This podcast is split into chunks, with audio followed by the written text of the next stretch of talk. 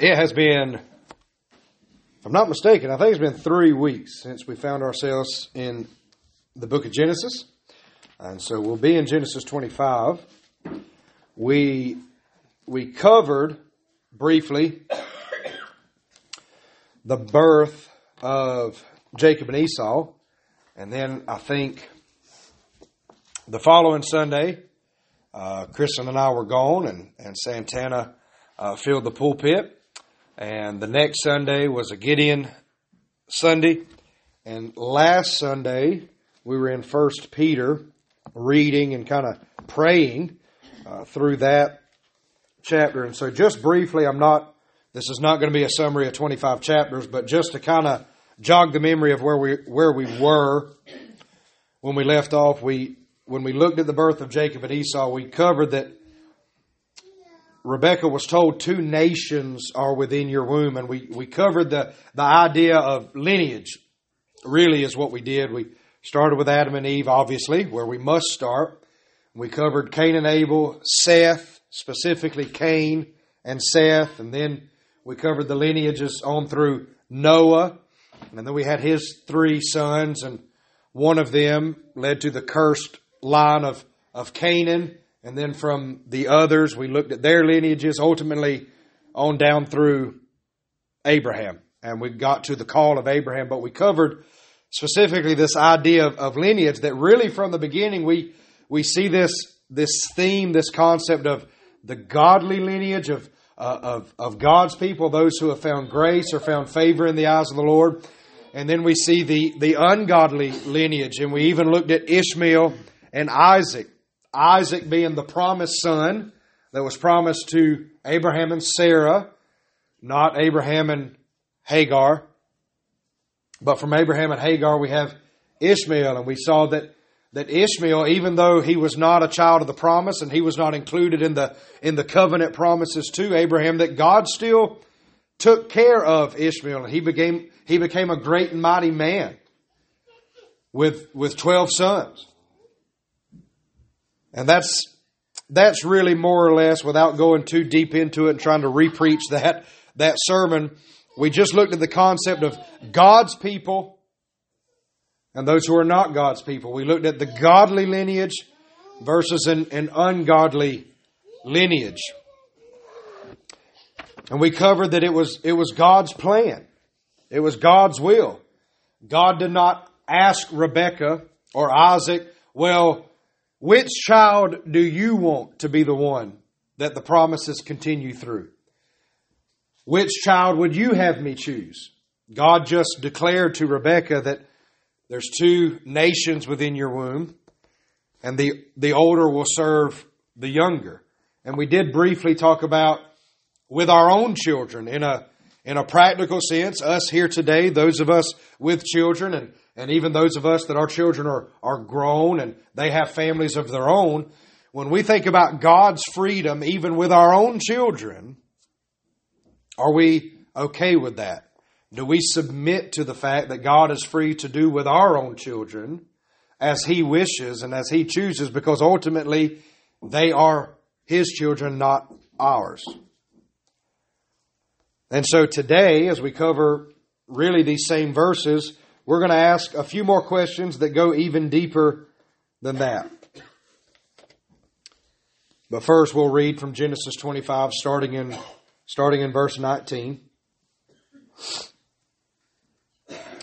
These are the generations of Isaac, Abraham's son. Abraham fathered Isaac, and Isaac was 40 years old when he took Rebekah, the daughter of Bethuel, the Aramean of Paddan Aram, the sister of Laban, the Aramean, to be his wife. And Isaac prayed to the Lord for his wife because she was barren. And the Lord granted his prayer, and Rebekah conceived. The children struggled together within her, and she said, If it is thus, why is this happening to me? So she went to inquire of the Lord, and the Lord said to her, Two nations are in your womb, and two peoples from within you shall be divided.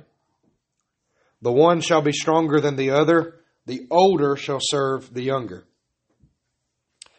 When her days to give birth were completed, behold, there were twins in her womb. The first came out red, all his body like a hairy cloak, and so they called his name Esau. Afterward, his brother came out with his hand holding Esau's heel. So his name was called Jacob. Isaac was 60 years old when she bore them. The older will serve the younger, two nations. And so, with the two nations, we immediately, again, I hope our memories are, are kind of jogged a little bit there. And we say, okay, well, two nations, so two lineages, Jacob and Esau. And just to kind of give a, a spoiler real quick, eventually, at some point in Esau's life, he will, he will go out and he will marry an Ishmaelite. Ishmaelite of Ishmael, it was of Hagar. So, the, a people group that is not really included in the covenant promises given to Abraham. And those promises are passed to Isaac and reiterated with Isaac. And then from Isaac, those covenant promises from God to his people, they will be carried on and they will be reiterated to Jacob, not Esau. Which even that in and of itself, in a very straightforward, simplistic manner, you say, well, well, in these days, wasn't, wasn't the firstborn, wasn't the oldest one like entitled to all of the blessing and to all of the inheritance? And, and isn't that, wasn't that their tradition? Wasn't that their culture? That the oldest would receive the blessing, would receive the birthright, would receive the inheritance? And the answer is yes. And so right out of the gate with this, we can say, okay, well, well, God is doing some things here that go against earthly tradition, against earthly culture. God here is kind of exercising his freedom to do as he pleases. God here is really showing us once again that he is God. And he does as he pleases. And he accomplishes things as he decides he wants them to be accomplished. You can even look at Abraham. In the book of in the book of Joshua, we're reminded at the very end of Joshua when Joshua, when he is actually addressing the people, he he reminds us Abraham was the child of pagan parents. And yet God chose Abraham. There was there was no really good earthly reason for God to choose Abraham other than it was the good pleasure of his will to do so. God who calls into existence things that don't exist. The nation of Israel didn't exist. The nation of Israel did not have a father Abraham because Abraham was not an Israelite until God called him and said, I will make of you a great nation. You'll be the father of a great nation, and in you shall all the nations of the earth be blessed. And you will have a son. Not only did Isaac not exist, Sarah was barren and Abraham was old. There was no real reason for God to give Isaac to Abraham and Sarah, other than it was the good pleasure of his will to do so, and Isaac was the promised son that God himself provided, so that the nation of Israel would come into existence. Now we come to Jacob and Esau. For any of us who are familiar with, with the life of Jacob and Esau, and even how Esau gives up his birthright and how Jacob and Rebekah come up with a plan to trick Isaac and to secure that birthright and to secure those blessings. Jacob was a trickster. Jacob was a bit mischievous. And so not only was he the younger, but in the limited information we're given about their childhood and things of that nature, we would say, well, Jacob, he was a trickster. Why, why, why would God choose him to receive the blessing? He actually seems to be a pretty dishonest little fella. He doesn't seem to have the highest moral compass. He doesn't seem to have the best character traits, as it were. Why would God choose Jacob and not Esau? It makes more sense to choose Esau. Esau is the oldest anyway. Esau is good at going out and hunting wild game, and, and, and from that game he provides food, he provides sustenance. He seems to be a real man's man. Seems to be a hard worker, seems to be a great hunter. Why wouldn't God just choose Esau? It just makes more sense God's ways are not our ways. And he chose Jacob, the trickster, the supplanter, the mischievous one, the one who seems to be a bit dishonest in his handlings and in his dealings. And Rebekah and Isaac aren't given a say in this. In fact, he's declaring this, he's decreeing this before the children are even born. Rebekah inquired of the Lord, Why is it this way? Why are they struggling so much within me? He says, There's two nations. One will be stronger than the other, and the older will serve the younger.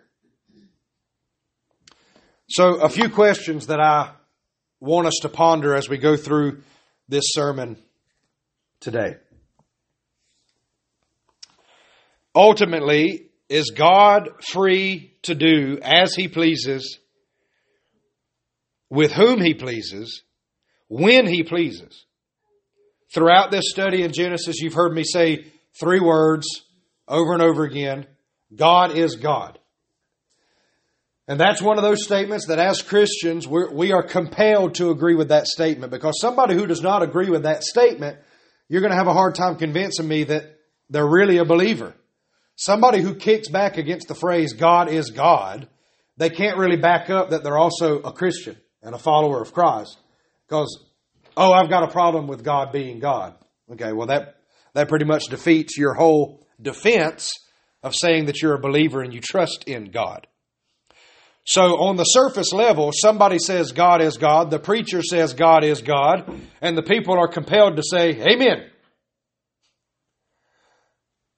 But once we start really digging in deep and looking at some of the roots of that statement, we will find that even believers at times will talk about things that God does or how God acts or how God works in a particular situation.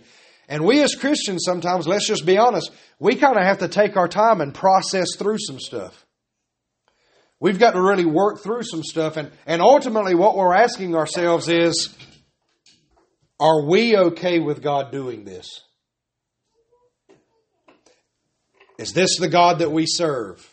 And so the first question is God free to do as He pleases, with whom He pleases, when He pleases? And that leads into the second question Does God, does the God of all creation have to conform to our notions of who we believe He should be? And again, the obvious answer to that is well, no, He's, he's God. He can do whatever He wants. He wants. He doesn't have to conform to my notions of, of who God should be. But if we dig a little bit deeper sometimes, and if we're honest, I think we would all admit that there's certain parts of Scripture and there's certain things that take place in our life that cause us to, we, we react or we think things that really what we're doing is, God, I wish you were more like the God I have in my head. God, I wish you were more like the God that I've come up with in my own heart. And so we need to ask ourselves the question, and we need to settle this within ourselves does God have to conform to the notion, to our notions that we have of who God should be? Something that you'll hear non believers say at times is that, well, if God was like this, I would believe. Or you'll hear people say, I could never worship a God like that. Which is to say, if God was more like this that I've come up with, then I would worship Him. I could never worship a God like that. Meaning, I could never actually worship the God of Scripture. Which we would say, yes, that's the very problem. So, is God, ple- is God free to do as He pleases, with whom He pleases, when He pleases? And does God have to conform to our notions of who He is and who we wish that He was? So, with that being said, let's turn to Romans 9. Jacob and Esau are brought up again here in Romans 9. And we'll begin in verse 1. Because it is important for us to ponder the reasons why. Why God would choose Jacob, not Esau. Why God would choose to bestow the covenant promises and, and pass them on through Jacob and not Esau. What's the point of that? What's the significance of that? Is there any other biblical doctrines that we could that we need to think of when we look at this birth of Jacob and Esau? Why was it pronounced? Why did he tell Rebekah before they were even born? Why didn't he just tell them later? Is it is it significant that he that he told this information before they were ever even born? Is there anywhere else in Scripture that talks about Jacob and Esau before they were ever even born? The answer is yes, in Romans 9. Romans 9, starting in verse 1. I'm speaking the truth in Christ. I'm not lying. My conscience bears me witness in the Holy Spirit. I have great sorrow and unceasing anguish in my heart, for I could wish that I myself were accursed and cut off from Christ for the sake of my brothers, my kinsmen, according to the flesh. They are Israelites, and to them belong the adoption, the glory, the covenants, the giving of the law, the worship, and the promises. To them belong the patriarchs, and from their race, according to the flesh, is the Christ who is God over all, blessed forever. Amen. Paul here in the book of Romans, this, this great book where he clearly articulates the gospel and he digs deep into the true gospel that those who are of the faith are the children of Abraham and that no man has ever been justified before God except through faith. And this coming on the tail end of Romans chapter 8, where we, where we have such great promises that God works all things together for good for those who are called according to his purposes, to those who love him. Where we have such great promises that, that who should bring a charge against God's elect? It is God who justifies. Who is there to condemn? Christ Jesus is the one who died. More than that, who was raised, who is at the right hand of God, who indeed is interceding for us. And then the very end of chapter 8, I am sure that neither death, nor life, nor angels, nor rulers, nor things present, nor things to come, nor powers, nor height, nor depth, nor anything else in all creation will be able to separate us from the love of God in Christ Jesus our Lord. And so you have this beautiful testimony and this beautiful proclamation of, of God's love towards His people and the fact that nothing can separate the people of God from the love of God that is found in Christ Jesus our Lord. And then right after that, Paul says, I'm speaking the truth. I have great sorrow and unceasing anguish in my heart. You want to talk about a roller coaster of just ah, the, the grace and the mercy of God, the salvific love of God, the steadfast love of God which endures forever, and nothing can separate us from the love of God. I have unceasing anguish in my heart. You say, wow, what? What could cause Paul to have unceasing anguish in his heart? He was just talking about the love of God and how nothing can separate us. What on earth could cause Paul to have unceasing anguish in his heart? That's the best news I've ever heard. And he's got unceasing anguish? What gives? Where's this anguish coming from? I could wish that I myself were accursed and cut off from Christ for the sake of my brothers, my kinsmen, according to the flesh. That's key right there. Paul has an unceasing anguish for his kinsmen in the flesh. The Israelites, the Jews who rejected Christ, who were still rejecting Christ,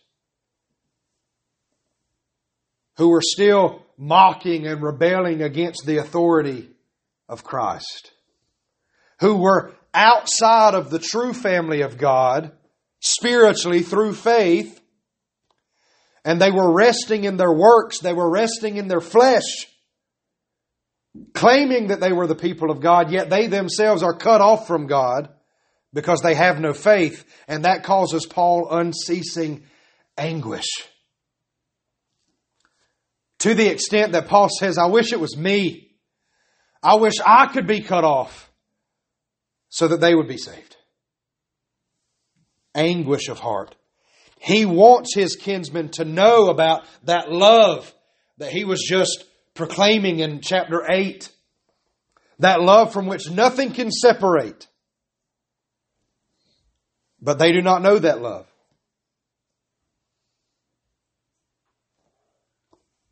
They are not walking in faith. They are rejecting. They are walking in unbelief. And then he says, they are Israelites. To them belong adoption, the glory, the covenants, the giving of the law, the worship, the promises. Consider Israel's heritage. Consider their history. Abraham adopted as a child of God and, and, given the promises, you are mine, I'm going to make of you a great nation, and you shall all the nations be blessed. Israel wouldn't exist if God would not have called Abraham. The glory, the covenants, the giving of the law, the worship and the promises. Consider the Exodus. They were led out with great signs and wonders. They were led out of Egypt with great signs and wonders. The glory, the presence of God actually with them in the wilderness. The covenants, the giving of the law. God literally gave His word to His people. He gave the law, gave the covenants to His people. Of all the people on the earth, God did not give His word, did not give His covenants, did not give His promises to the Egyptians, to the Amalekites, to the Amorites, to the Moabites, to the Canaanites. No, of all the people on the earth, God gave His law and His covenants. God gave His words to his people. When Moses came down from that mountain with the Ten Commandments, he didn't make a trek back to Egypt to give the Ten Commandments to the Egyptians. He didn't give the Ten Commandments to the surrounding nations. Those Ten Commandments, that law, was to God's people.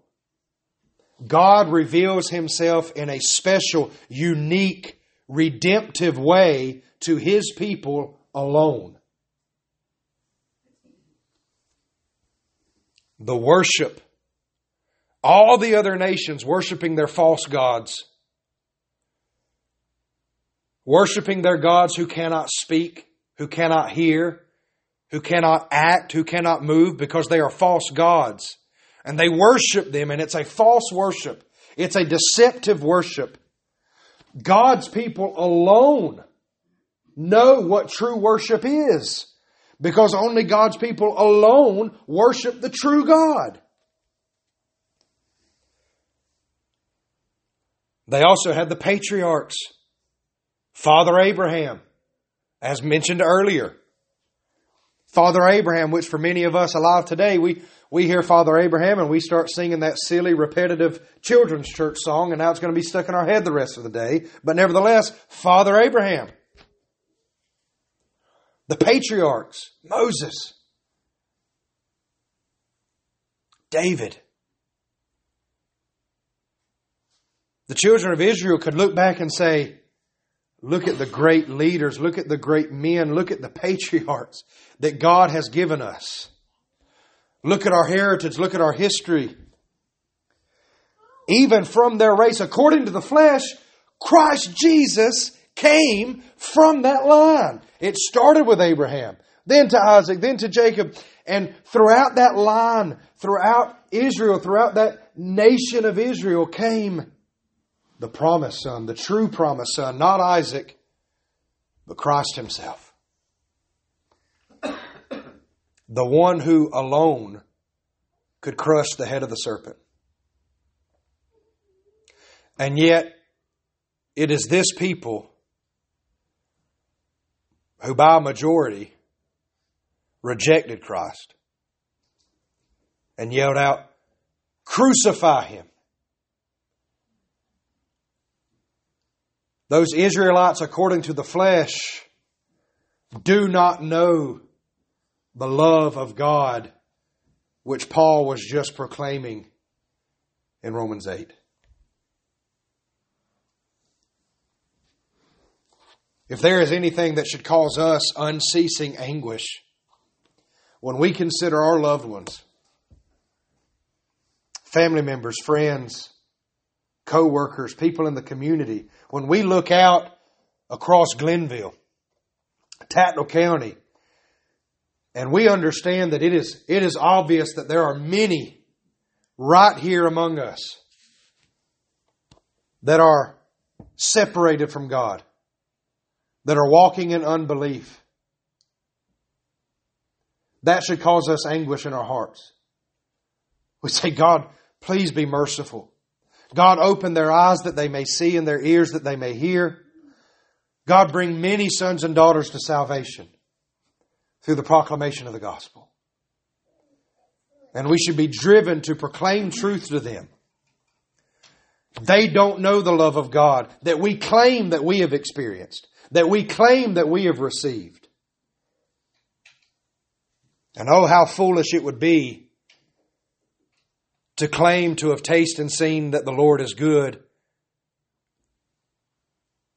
and not share it and not proclaim it. How selfish and how hateful do we have to be not to share the message of the cross? But we move forward. Verse 6 of Romans chapter 9. But it is not as though the word of God has failed, for not all who are descended from Israel belong to Israel. And not all are children of Abraham because they are his offspring, but through Isaac shall your offspring be named. This means that it is not the children of the flesh who are the children of God, but the children of the promise are counted as offspring. For this is what the promise said. About this time next year I will return, and Sarah will have a son. Those are the words of the Lord to Abraham.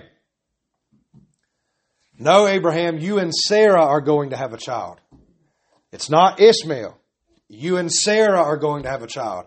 About this time next year, I will return and Sarah will conceive. And she did. God kept his word.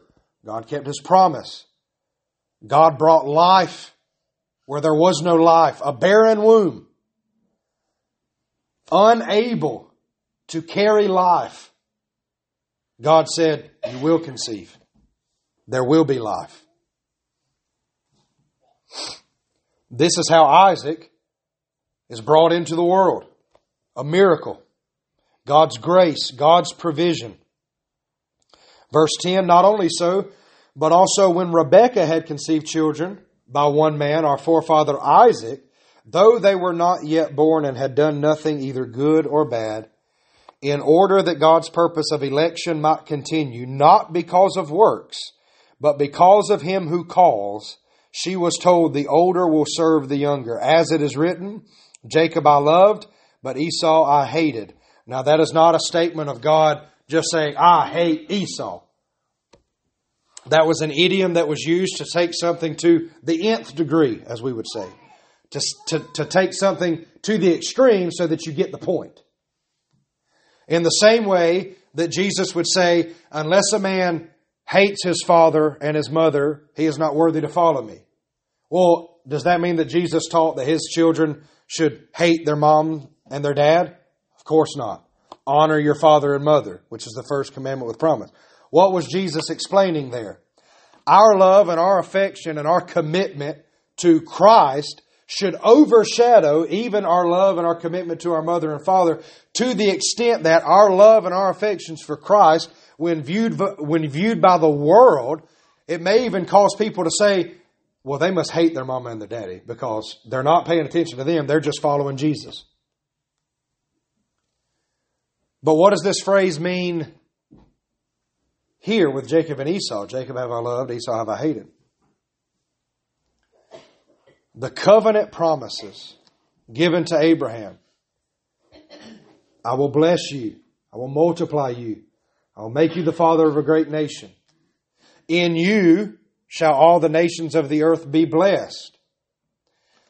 Those are great and mighty promises. These are promises that are connected with the coming Messiah himself. And those promises are bestowed upon Jacob, not Esau.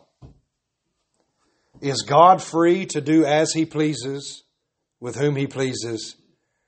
When He pleases. Because in our human minds, that cannot fully comprehend and understand the mind of God, the wisdom of God, we go right back to, okay, but I want to know why. What was the reason? What was the reason that God chose Jacob and not Esau? There's got to be a reason. There's got to be like a very specific reason, and I want to know why. Because here again, Esau was the oldest. Why didn't God choose him? That's who it should have gone to. Esau was a hunter, a man's man. He hunted wild game. He was good at it. He provided sustenance for his family by going out and killing game and, and making stew. Seems to be a good man, hardworking. Jacob, on the other hand, trickster, deceiver, supplanter. There's no way that God would choose him. I mean, just look at his track record.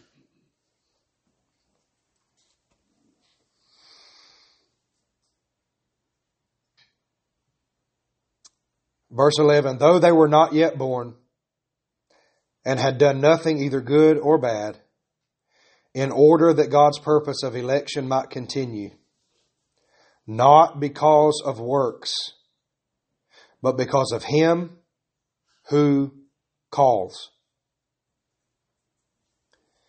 If God had never called Abraham out of his homeland and given his promise to him, then there would be no father Abraham. Abraham would have still existed, but we wouldn't remember him as Father Abraham.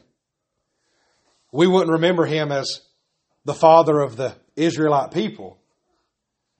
But because of God who calls, he called Abraham, called the nation of Israel into existence. And so that his purpose of election might continue, that's why Jacob was chosen. The older will serve the younger. Jacob have I loved, Esau have I hated? In our minds, and this is really this is really the main point of the sermon today. We're going to continue to talk about this next week. But I really just want us to ponder that question today. Because I know I know what it's like to wrestle with things that we come across in scripture that maybe we didn't even know they were there to begin with. Or maybe we did know certain portions of Scripture are there. We just don't like to go there. We don't like to look into those passages of Scripture because they they confuse us. They they they make us aware that there's passages that we don't yet fully understand, and that kind of intimidates us, or that makes us fearful. Or perhaps we've been told not to look at certain passages of Scripture because those are dangerous passages of Scripture, and so we kind of well, I, I was told those are dangerous, so I don't look into them. When we read things like, Jacob I loved, Esau I hated, the question is this. As Christians, the God that we worship,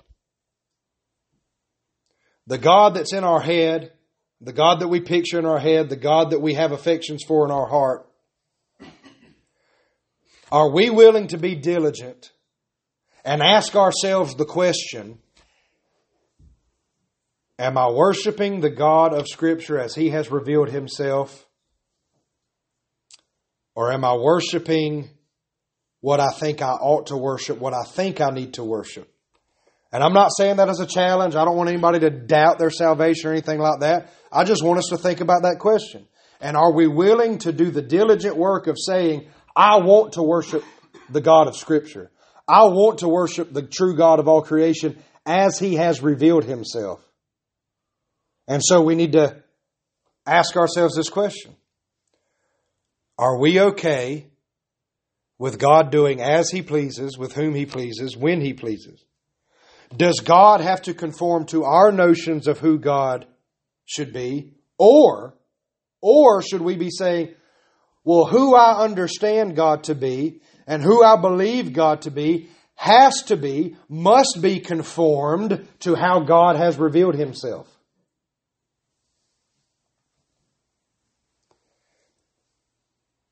Verse 14, what shall we say then? Is there injustice on God's part? Paul here, under the, under the inspiration of the Holy Spirit, it's as he knows. Well, when I say this, the people reading this letter might say, well, that's not fair. That is not fair for God to choose Jacob and not Esau before they're ever even born, before they ever did anything good or bad. That's not fair. That is injustice. God can't do that. And so here again, the underlying question there is, does God have to conform to our notions of who God is? Do we get to look at what God does in Scripture and say, that is unjust? He can't do that. And here Paul knows, again, under the inspiration of the Spirit, Paul knows. What shall we say then? Is there injustice on God's part? By no means. If we ever begin to think in our hearts and in our minds that, well, you know, sometimes God just does stuff that's unjust, God forbid. By no means. God is a just God. If we ever read something in Scripture that makes us start thinking, well, that was a little unjust, we need to understand the problem is with us, not with God and not with Scripture. By no means. For he says to Moses, I will have mercy on whom I have mercy, and I will have compassion on whom I have compassion. Pause. Ask yourself another question. Are we okay with God having mercy on whomever He desires to have mercy and having compassion on whomever He desires to have compassion? Furthermore, as we will read in a moment, are we okay with God hardening whomever He wishes to harden? These are questions. I don't expect us to have answers for this right now. Again, as your pastor, I'm simply asking you. Consider these things. Think about them. Meditate upon them. Study them out. God is God. And it is so easy for us to say, Amen. God is God. But we come to certain passages of Scripture that they ought to cause us to slow down and say, okay, what does this mean? What are we talking about here? Am I okay with this? And I will clarify, when I say, are we okay with this? Let it be known. I'm not, I'm not saying that ultimately it's really if we decide we're okay with it or if we decide we're not okay with it. If we ask ourselves the question, am I okay with this? And we come down on the side of the fence that says, no, I don't really think I am okay with this, then here's the, here's the thing we are rejecting God as He has revealed Himself. And if we are rejecting God as He has revealed Himself, then there is still yet a problem within our own hearts and a problem within our own minds. So I'm not saying that it's okay. It's okay to not be okay with God as He has revealed Himself. That's not what I'm saying. But we do need to ask ourselves these questions so that we can grow and mature and study and by asking ourselves these questions, I have the utmost faith in God, His Spirit, to lead us into all truth because we have that promise in Scripture. That His Spirit, the Comforter, will lead us into all truth. And so we continue reading. So then it depends not on human will or exertion, but on God who has mercy. For the Scripture says to Pharaoh, for this very purpose I have raised you up, that I might show my power in you, and that my name might be proclaimed in all the earth. So then, he has mercy on whomever he wills, and he hardens whomever he wills. You will say to me then, why does he still find fault? For who can resist his will? So here's the second time Paul knows what's coming. Oh, whoa, whoa, whoa. If, if God, if God makes it be this way, if God has compassion on who he has compassion and he hardens whoever he's hardened, how can God punish somebody or how can God hold somebody accountable for what they're doing when God's the one who hardened them? How in the world does Paul know that this is coming? How in the world does the Spirit of God prompt Paul to write this? Do you think God knows his creation?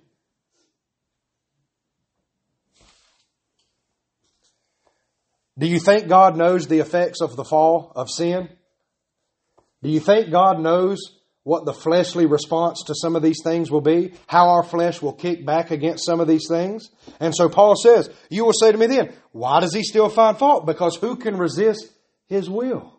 And Paul's response is this Who are you, O man, to answer back to God? Will what is molded say to its molder, Why have you made me like this? Has the potter no right over the clay to make out of the same lump one vessel for honorable use and another for dishonorable use? In other words, Paul's answer to this question is not really an answer.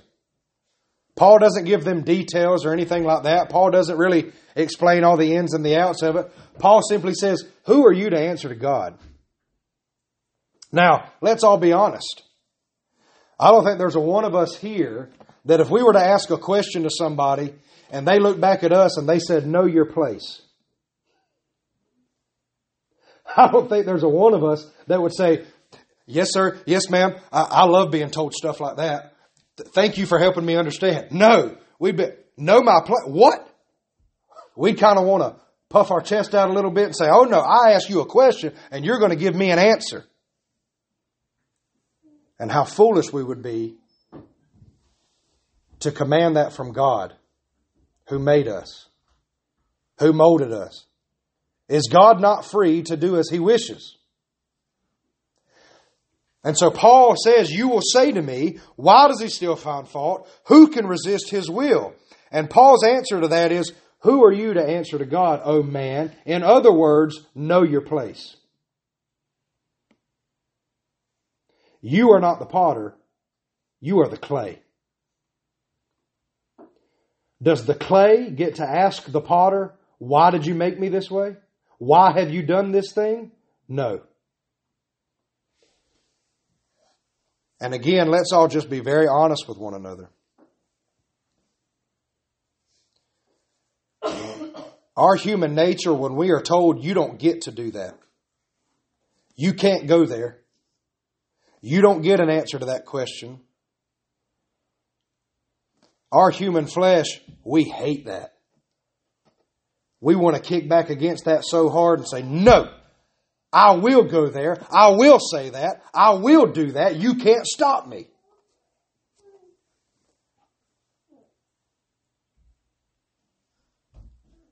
Who are you, O oh man? Who am I, O oh man, to answer to God?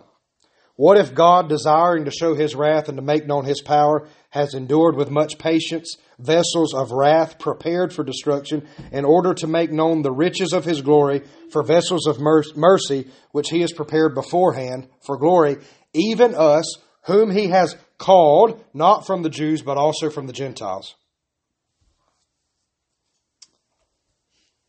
Now, Paul gives a little bit broader of an answer but this answer is in the form of a what if.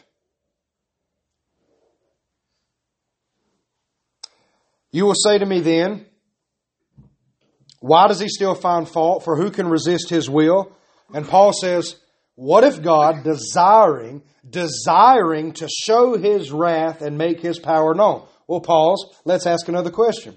The God that we have in our own mind, are we okay with the fact that God, at times, God desires to show His wrath? God desires to make His power known.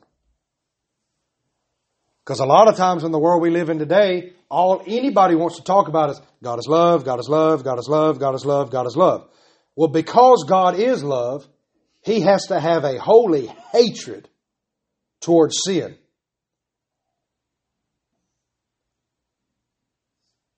And his anger burns hot, and his wrath will be poured out upon all sin and upon all wrongdoing. Are we okay with a God who at times desires to show his wrath and to show his power? What if God, desiring to show his wrath and make his power known, has endured with much patience vessels of wrath prepared for destruction, so that, or in order to make known the riches of his glory for vessels of mercy, which he has prepared beforehand for glory? So, to close this morning, with all of that in mind,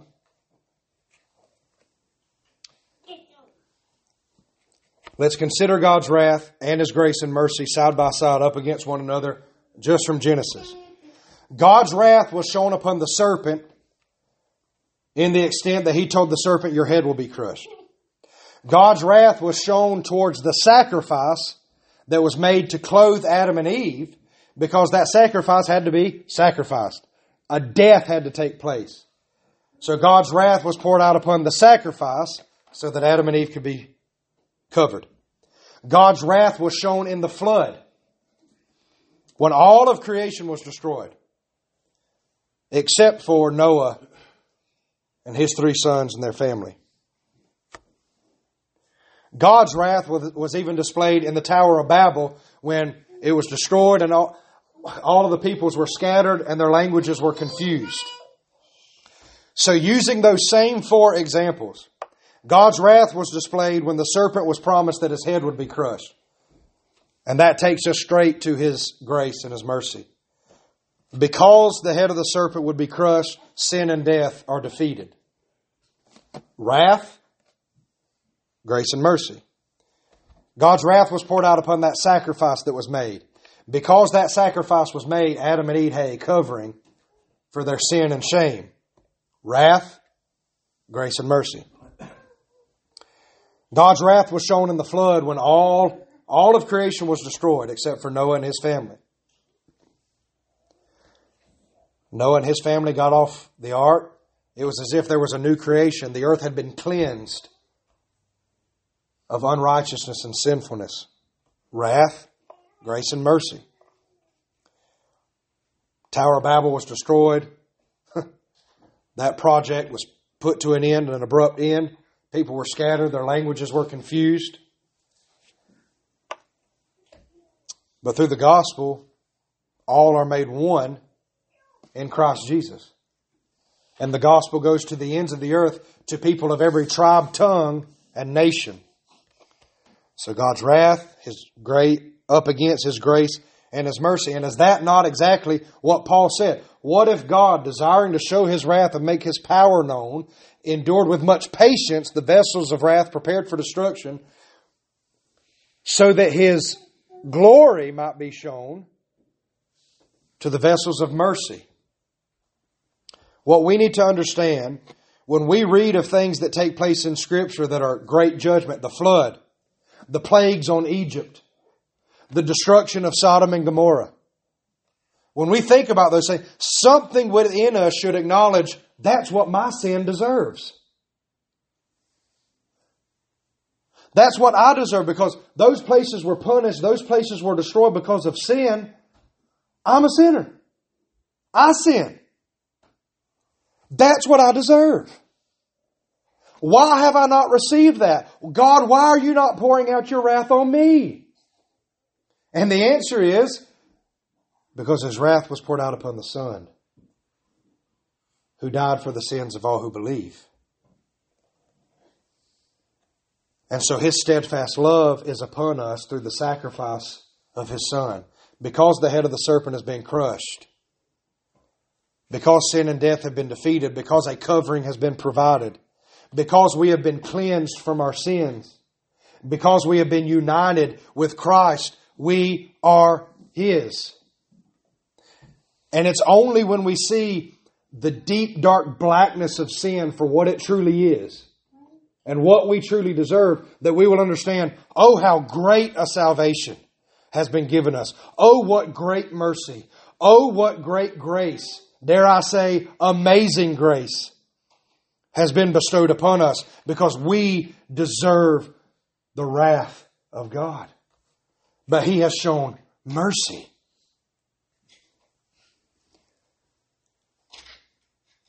And finally, if you're sitting here right now and you're like, I don't know what to think about all this, some may even be sitting here saying, I don't like when stuff like this comes up. I don't know how I feel about it. Or I do know how I feel about it, and I don't like talking about it.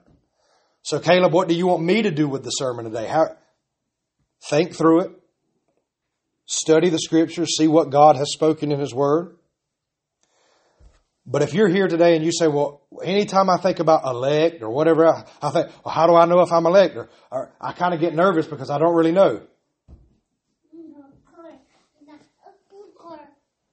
If you have turned from your sin and place your faith in Jesus Christ. If as you sit here right now, you say, I have faith that Christ has saved me, He is the Son of God, He is my Redeemer, then make no doubt about it, you're one of the elect.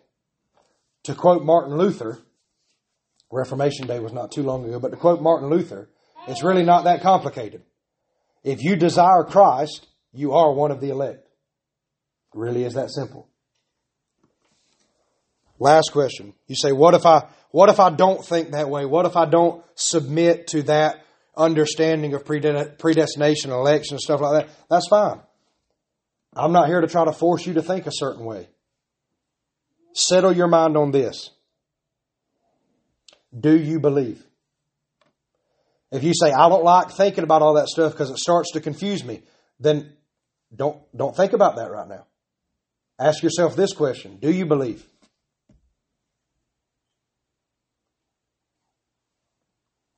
Do you believe that the only hope for salvation from your sin is Christ alone? Do you acknowledge that your sin merits the wrath of God? But you desire salvation from that. You desire a Savior. Then turn from that sin and cling to Christ, the Lamb slain before the foundation of the world, who says, All who believe will be saved. Do you believe? And if you say yes, you say, Yes, I, I have faith, I believe. I know that salvation is in none other than Christ alone. And my hope and my faith are in Him. Then rest in that. Rest in that. We don't have to get so caught up with words like election that we're like, I just want to understand. Rest your souls, rest your heart, and rest your mind in the finished work of Jesus Christ. When it comes to doctrine like this, we as a church, listen, we'll study these things together. We'll work through these passages together, and God will bless that. God will increase our understanding. He will increase our, our learning, our wisdom. But the one thing that we can't say, well, that can wait till next week, or that can wait, or we'll get there, we'll get there. The one thing that can't wait, salvation. Today is the day of salvation. So if you've heard everything I've talked about today and you're sitting there with you got questions racing through your mind, I would encourage you right now at the end of the sermon, focus on this. Do you believe? Have you turned from your sin and found solace in Christ? Have you run to Christ and do you now cling to Him for your salvation? Because all who call upon the name of the Lord will be saved. That is not something that we can say, well, we'll talk about that more next week or? Today. Do you believe? May God be glorified in the study of His Word and through the sermon today. Thank y'all as always for being so attentive. Let's close in a word of prayer.